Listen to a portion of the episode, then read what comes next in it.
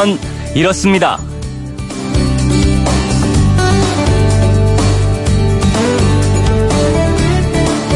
안녕하십니까 오승훈입니다. 지난 16일 동안 우리를 울리고 웃겼던 자카르타 팔렘방 아시안 게임 어제 성화가 어젯밤에 꺼졌습니다. 이번 아시안 게임은 우리 축구 대표팀의 손흥민 선수로 인해서 세계적인 관심을 모았죠. 특히 병역 특례 혜택에도 관심이 집중됐는데요. 이 병역 특례 혜택은 언제 어떻게 시작됐을까요?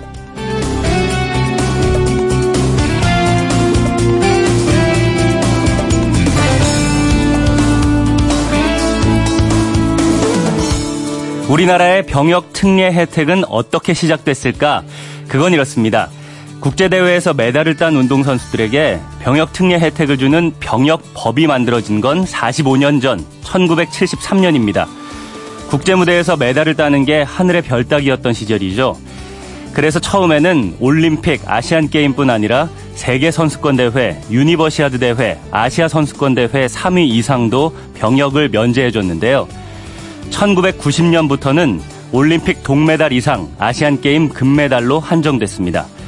다만 2002년 한일 월드컵에서 우리 대표팀이 4강까지 진출하자 16강 이상의 성적이면 병역 혜택을 주도록 법이 한때 개정됐고요.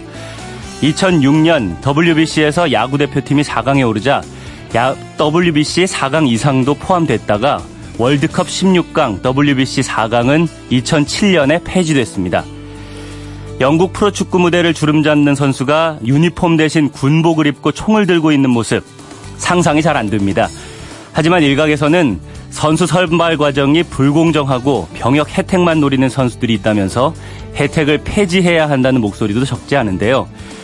이 병역 특례 혜택 어떻게 하는 게 좋다고 보십니까? 모든 국민은 국방의 의무를 진다는 헌법 39조 조항이 자꾸 누추해지거나 퇴색되는 것 같은 생각도 들어서 말이죠.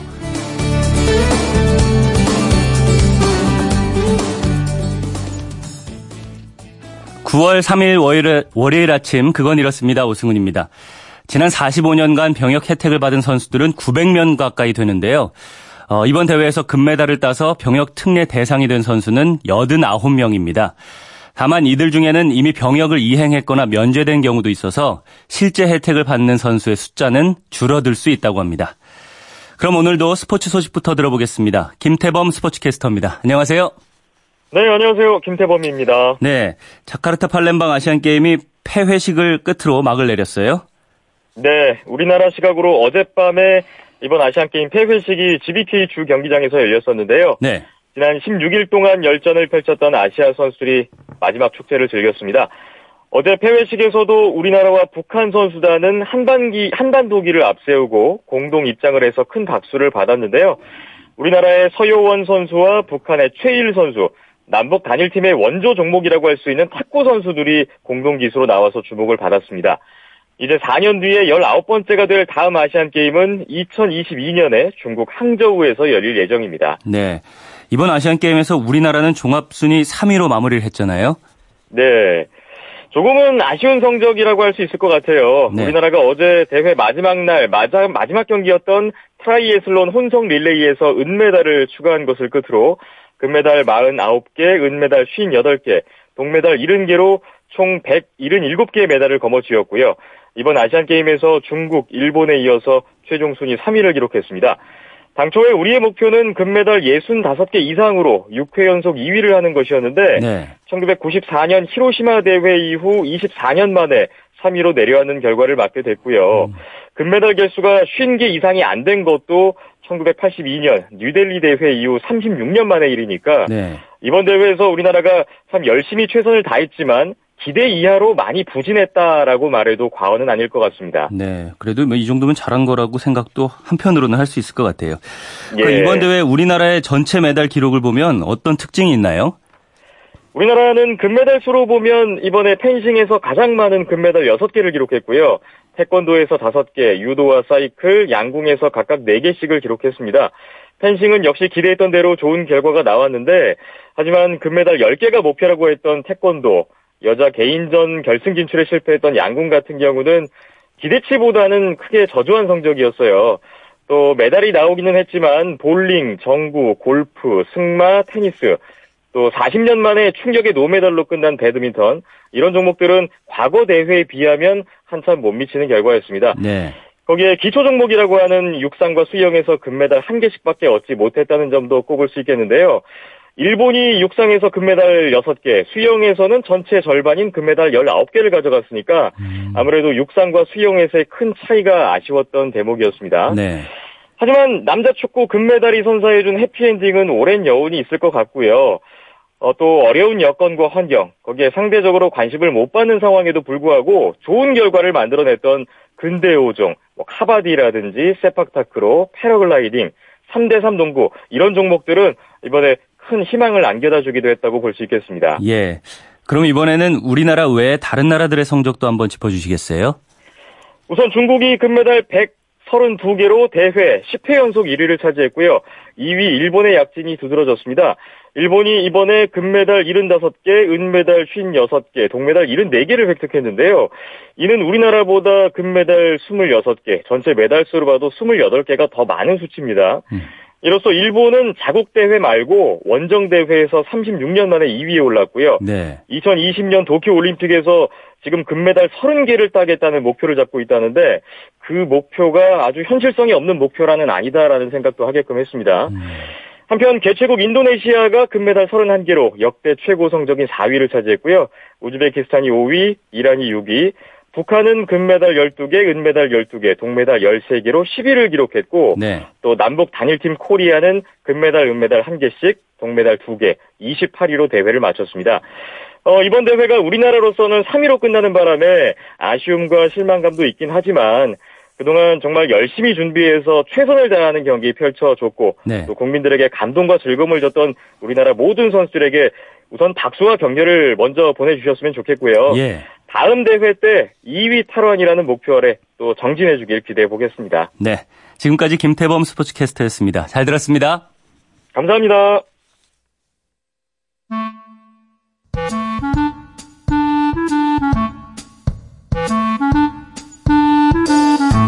오늘을 꽉 채워줄 생활 정보를 알려드립니다. 오늘을 채우는 여자 배아량 리포터 나와 있습니다. 안녕하세요. 네, 안녕하세요. 오늘은 어떤 정보 가져오셨나요? 9월 하면 뭐가 먼저 떠오르세요? 9월이요. 네. 이제 가을이 시작이구나 이런 느낌이 들죠. 그렇죠. 빼놓을 수 없는 게 바로 공채가 아닐까 싶은데요. 음. 9월 첫 주 월요일이 시작되면서 주요 그룹들의 본격적인 공채도 막을 올렸습니다. 네. 통계청에 따르면 지난 7월 기준 25세부터 34세 사이의 실업자는 33만 8천 명으로 1999년 이후 최근 19년 사이에 가장 많았는데요. 정부도 얼어붙은 고용 시장에서 일자리 관련 정책을 내놓은 만큼 올해는 채용 규모도 인원도 늘어날 예정이라고 합니다. 네. 물론 이건 기업마다 조금씩 차이가 있고요. 업계별로는 취업 박람회도 진행되는데요. 채용 상담은 물론이고 곳에 따라서는 현장 면접을 통해서 구인자를 채용하기도 하거든요. 그래서 음. 오늘은 올 하반기 채용 시장의 전반적인 일정과 업계별 박람회 일정이 어떻게 되는지 한번 쭉 짚어드릴게요. 네, 이 공개 채용 규모 작년과 비교해 보면 어떻습니까? 작년과 비슷합니다. 잡코리아가 대기업 208개사를 대상으로 대졸 신입 공채 채용 여부를 조사했는데요. 네. 51.4%의 대기업이 올 하반기에 대졸 기술 신입 공채를 진행하겠다고 답했고요. 음. 그 규모는 작년 하반기 대비 15.5% 증가한 26,345명입니다. 업종별로 살펴보면 전기 전자 업종이 9,925명으로 가장 많고요. 자동차 운수, 그리고 석유화학 에너지, 금융, 또 유통 무역이 뒤를 잇습니다. 인턴 사원 채용도 진행되는데요. 희망적인 건 많은 대기업들이 정규, 정규직 전환이 가능한 인턴 사원을 채용하겠다고 밝혔어요. 네. 이 기업별로 살펴보면 좋을 것 같은데 규모가 큰 대기업부터 먼저 알려주세요. 네. 앞서 삼성은 앞으로 3년간 4만여 명을 채용하겠다고 밝혔는데요. 삼성 SDI 등의 전자계열 5개사가 오는 5일부터 서류 접수를 시작하고요. 네. 금융계열사는 6일, 삼성물산 등의 기타 계열사는 7일부터 입사 지원서를 받아요. 특히 이번 삼성전자의 하반기 신입사원 채용 인원은 만 명을 육박할 것으로 예상되기 때문에 눈여겨볼 만합니다. 음. 이미 채용 공고가 뜬 곳도 있어요. GS와 KT, LG화학은 지난 28일부터 대졸 신입사원 지원이 시작됐는데요. 네. LG 같은 경우에는 2000년부터 그룹 공채를 폐지하고 계열사별로 채용하고 있거든요. LG화학을 시작으로 앞으로 LG전자, LG디스플레이, LG유플러스 등의 계열사들이 공채를 진행할 예정입니다. 또 현대제철, 현대글로비스는 29일, 현대자동차는 30일, 코오롱그룹은 31일부터 서류 접수를 받고 있고요. 음. SK그룹과 기아자동차는 9월 3일부터, 그러니까 오늘이죠. 네. 포스코그룹은 4일, 롯데 CJ그룹도 5일부터 본격적인 입사 지원이 시작됩니다. 음, 금융권이나 공공기관은 채용 계획이 어떻게 되나요? 금융공기업과 시중은행들도 이제 본격적인 공채 시즌을 맞았죠. 네. 금융감독원과 한국은행, 산업은행, 기업은행, 예금보험공사, 무역보험공사 등의 금융공기업은 오는 10월 20일 필기시험을 실시할 예정인데요.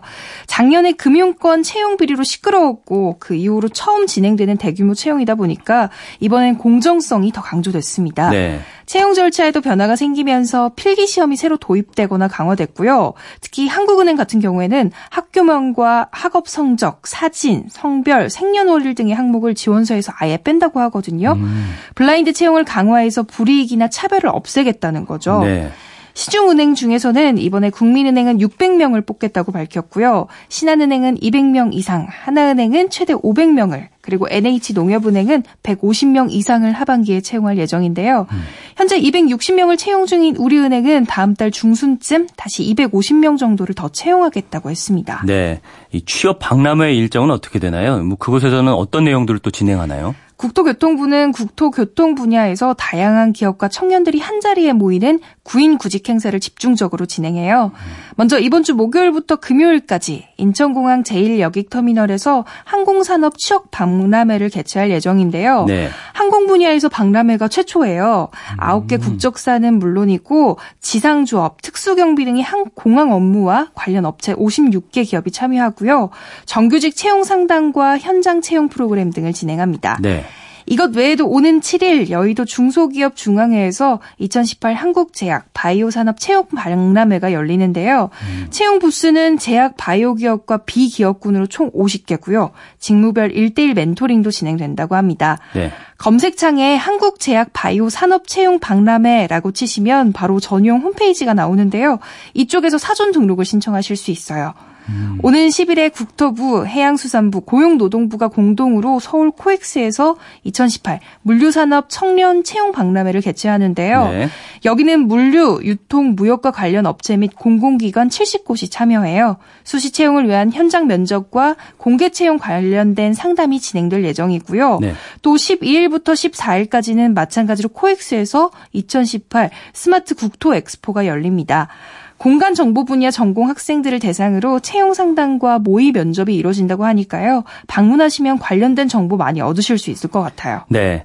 이 하반기 채용을 시작으로 앞으로 더 많은 기업들이 채용한다, 취업률이 오른다 이런 소식 듣고 싶네요. 또 만약에 관심 있는 분야에 취업 박람회가 진행된다면 현장에서 도움 받으시는 것도 좋을 것 같습니다. 오늘을 알차게 채울 꽉 찬 정보였습니다. 지금까지 오늘을 채우는 여자 배아량 리포터였습니다. 감사합니다. 네, 감사합니다. 왜라는 말을 다른 나라 사람들은 어떻게 소리낼까요? Why? 세상의 모든 왜라는 궁금증에 대한 대답을 들려드립니다. 궁금증에 대한 가장 친절한 설명서. 그건 이렇습니다.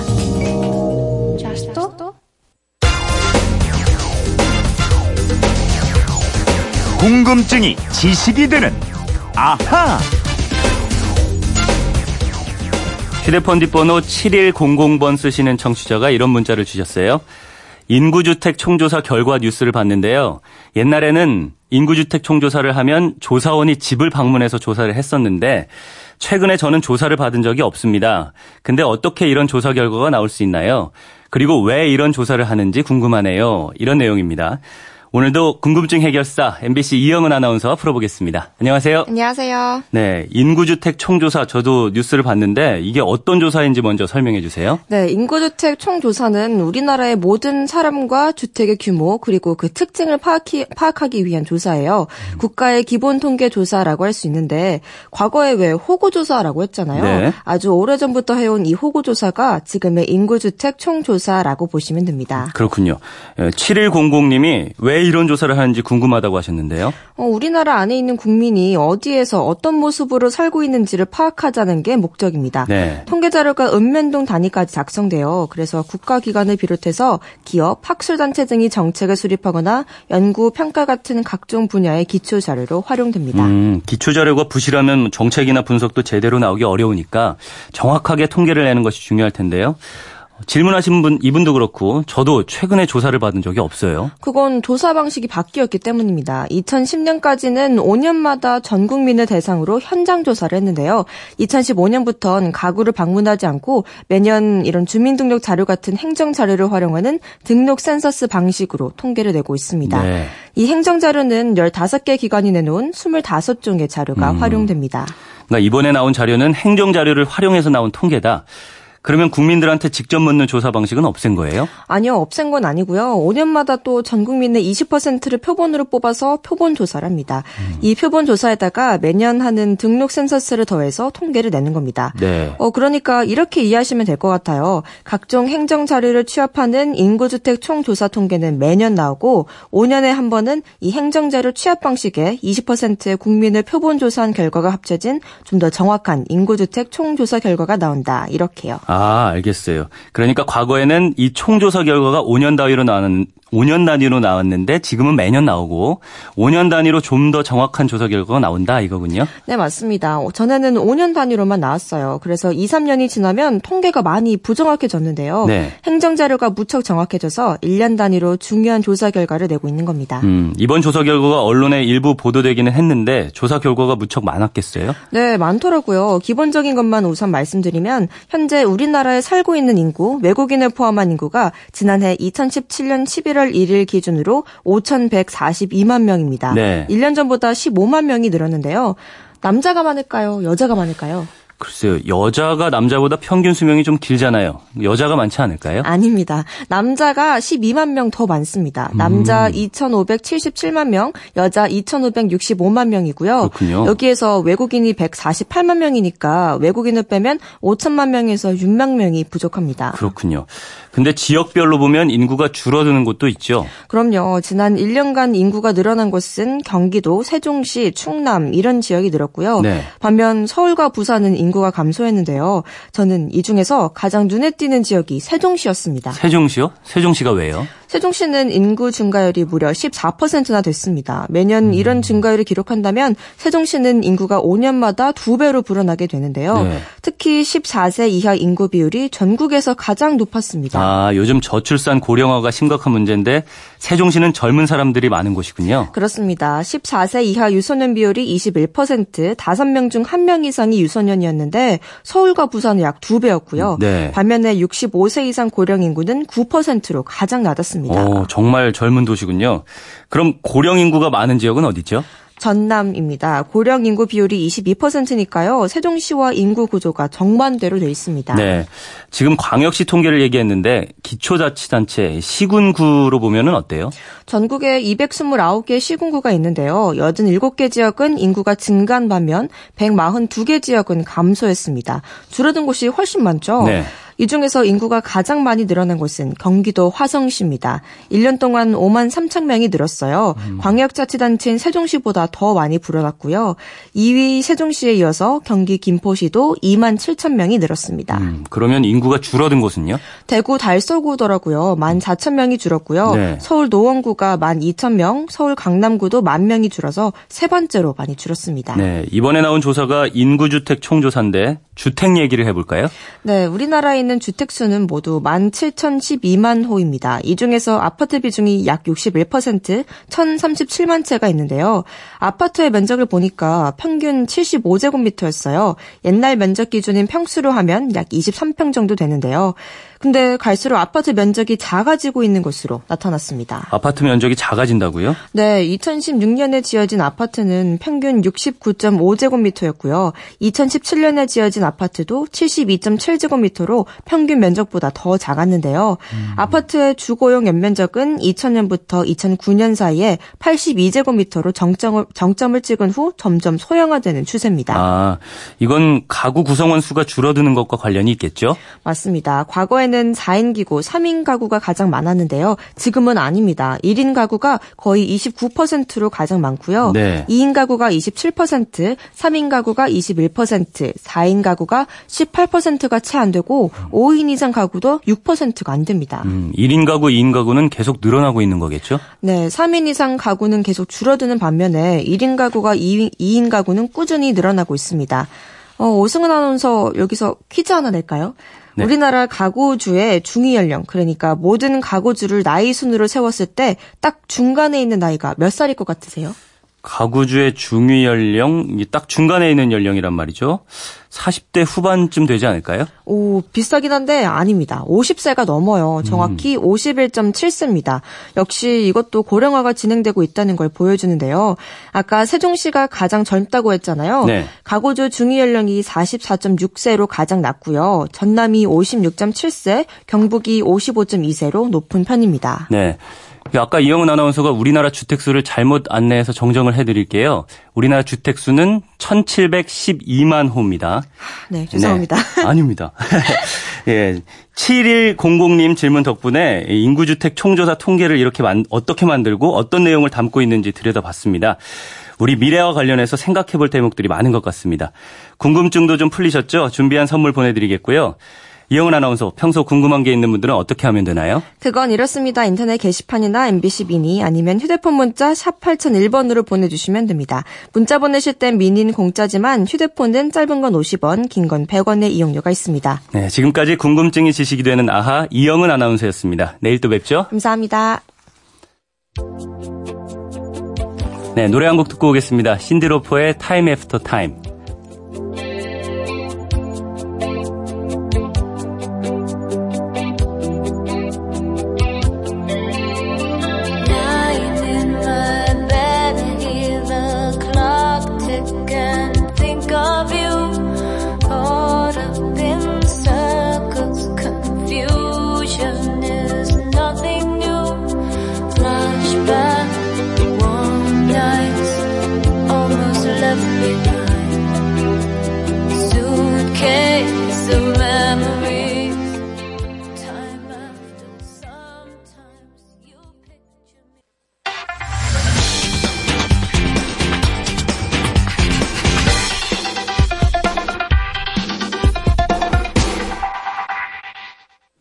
지난 토요일 야구와 축구에서 기분 좋은 승전보가 들려왔는데요. 특히 축구 보신 분들은 아시겠지만 이 경기 정말 재밌었거든요.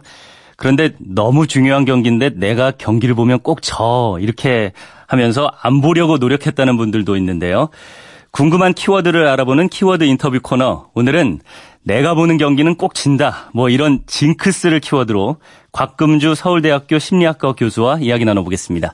안녕하세요. 네, 안녕하세요. 네. 내가 경기를 보면 진다 이렇게 생각하고 궁금한데 경기 안 보시는 분들 있잖아요. 네. 예, 왜 이렇게 생각하는 걸까요? 실제로 결과에 영향을 끼치지는 않잖아요. 네. 그런데도 자기 바램이 너무 커서 그런 거죠. 음. 그러니까 바램이 너무 크다 보면 뭔가 그러니까 내 힘으로 지금 이 경기를 이기게 할 수는 없잖아요. 네. 그러니까 자기 힘은 닿지 않고 바램은 크고 그러다 보면 뭔가 운에 맡기게 되는 거죠. 음. 그래서 언젠가부터 자기 과거에 만들어진 그러한 운, 징크스에 의존해서 어 이제 보질 않게 되는 거죠. 음. 그러니까 스스로 만들어낸 거지만 그래도 예. 거기에 의존해서 한번 승리해봤으면 좋겠다라는 심리가 적용했다라고 볼 수 있죠. 음 그렇군요. 근데 우리는 어찌 보면 미신 같기도 한 징크스를 오히려 승률 같은 데이터가 더 정확한데도 징크스를 더 믿는 것 같아요. 네, 그래서 인간이에요. 인간이 그렇게 합리적이지 않거든요. 네. 뭐 통계 확률 이런 거 다 따지고 뭐 엄밀하게 판단하고 계산하고 그러지 못하는 거가 인간입니다.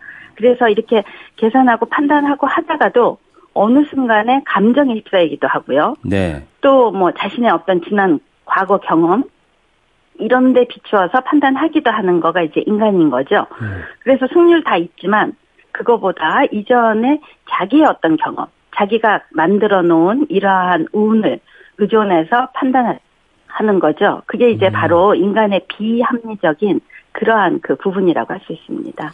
예, 경험 말씀하셨는데 이 징크스라는 게 내가 어떤 행동을 했더니 나쁜 결과가 나왔다 이런 거잖아요. 네. 예, 그러니까 생각해 보면 우리가 뭐 잘 됐을 때는 왜 잘 됐는지 기억은 잘 못하는데 나쁜 거는 네. 기억하려고 하는 것 같아요. 네. 실제로 우리가 이 나쁜 경험을 더 신경 쓰고 더 기억하고 그러는 건가요? 네, 그 어, 과거 경험 중에 좋았던 거, 나빴던 거 그게 어느 정도 심각했느냐 하는 겁니다. 좋았던 음. 것도 굉장히 좋았던 거. 아. 뭐, 예, 내가 정말 막, 내가 원하고 받았던 대학에 합격을 했다든지, 뭐 예. 뭐 이렇게 내가 너무나 좋았던 정도가 큰 거는 기억을 잘하죠. 음.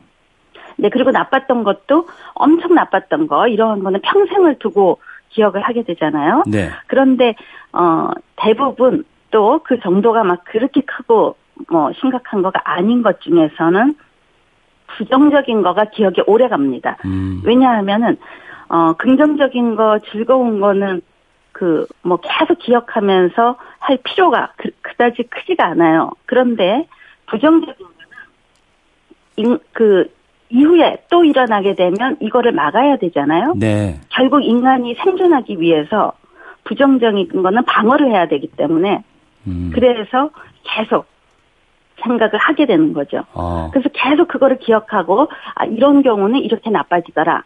또 이런 일이 생기면 이렇게 되더라 하는 거를 만들어 놓는 거가 징크스죠. 아, 그러니까 부정적인 결과에가 너무 이제 바람이 크다 보니까 그 이전에 했던 행동들이 이게 징크스라고 이렇게 만들어지는 거라는 만들어지는 말씀이죠. 거죠. 그래서 내가 앞으로 살아가면서 네. 그러한 나쁜 일이 일어나지 않기 위해서 스스로 막아보는 거죠. 그렇군요.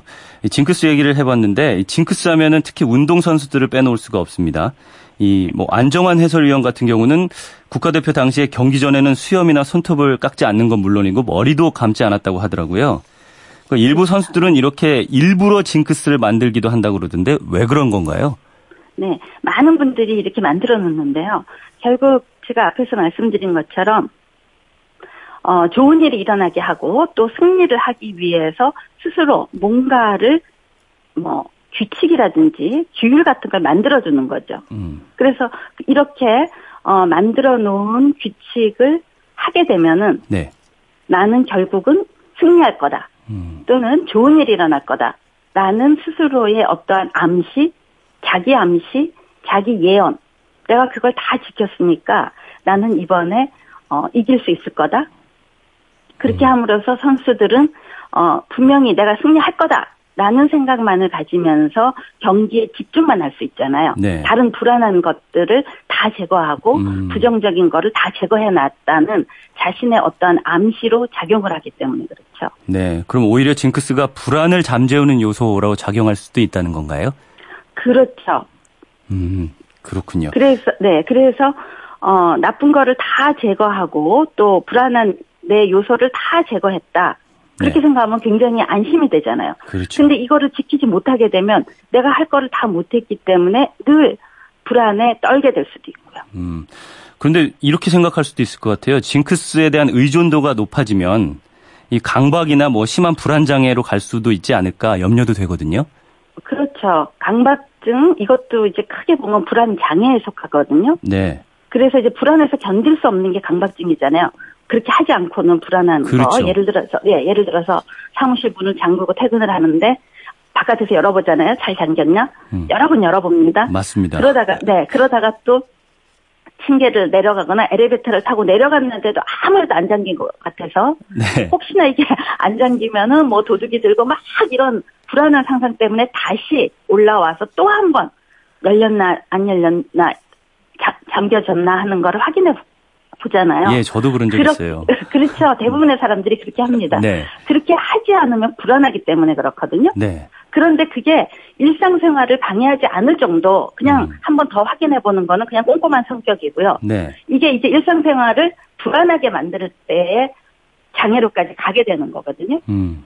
그러니까 결국은 내가 해놓은 그 어, 규칙 규율을 그대로 따르지 않으면 아, 안 될 거야, 뭐 어떻게 될 거야, 라는 상상 때문에 불안해지게 되는 거.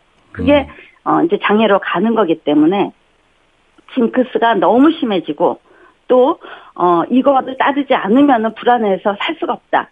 그러면 바로 이러한 장애, 강박장애까지 연결이 된다라고 할 수 있겠죠. 네, 어쩌면 불안을 잠재우는 요소가 되기도 하지만 이렇게 강박장애까지 될 수 있으니까 징크스에 신경을 쓰지 않는 게 가장 좋을 것 같은데 어떤 네. 해결책을 제시해 주실 수 있을까요?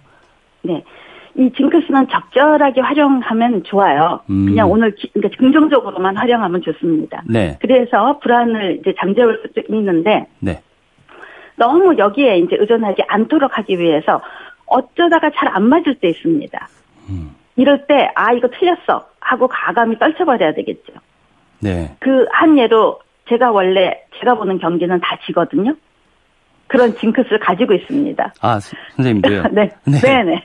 그래서 제가 가능은 안 봐요. 그리고 이제 아이 뭐그 시간에 일해야지 이렇게 생각을 하는데 그래야지 이기지 라는 식으로 이제 어, 생활해 왔는데요. 이번에 한의절 우연히 처음부터 끝까지 다 보게 됐어요. 예. 그래서 어 저 이제 어떻게 되나. 네. 네. 그래서 그게 깨져가지고 이제부터 열심히 보기로 했습니다. 아. 그래서 그 징크스를 저는 떨쳐버리는 거죠. 음. 그러니까 오이... 그런 식으로 네 언젠가 안 맞는 경우도 있고요. 뭔가 네. 아닌 경우도 있고요. 이럴 때 아 이거는 진짜 나 혼자 만들어 놓은 미신이야. 라고 하면서 음. 떨쳐버리는 거가 중요하죠. 그렇군요. 이게 징크스가 불안을 잠재우는 요소가 되기도 하기 때문에 적당히 활용할 수 있을 정도로 활용을 하면 좋을 것 같다라고 정리를 할 수 있을 것 같습니다. 지금까지 네. 곽금주 서울대학교 심리학과 교수와 이야기 나눠봤습니다. 교수님 감사합니다. 네, 감사합니다. 월요일 출근길 날씨는 어떤지 기상청 연결해서 알아보겠습니다. 이혼 리포터 전해주시죠.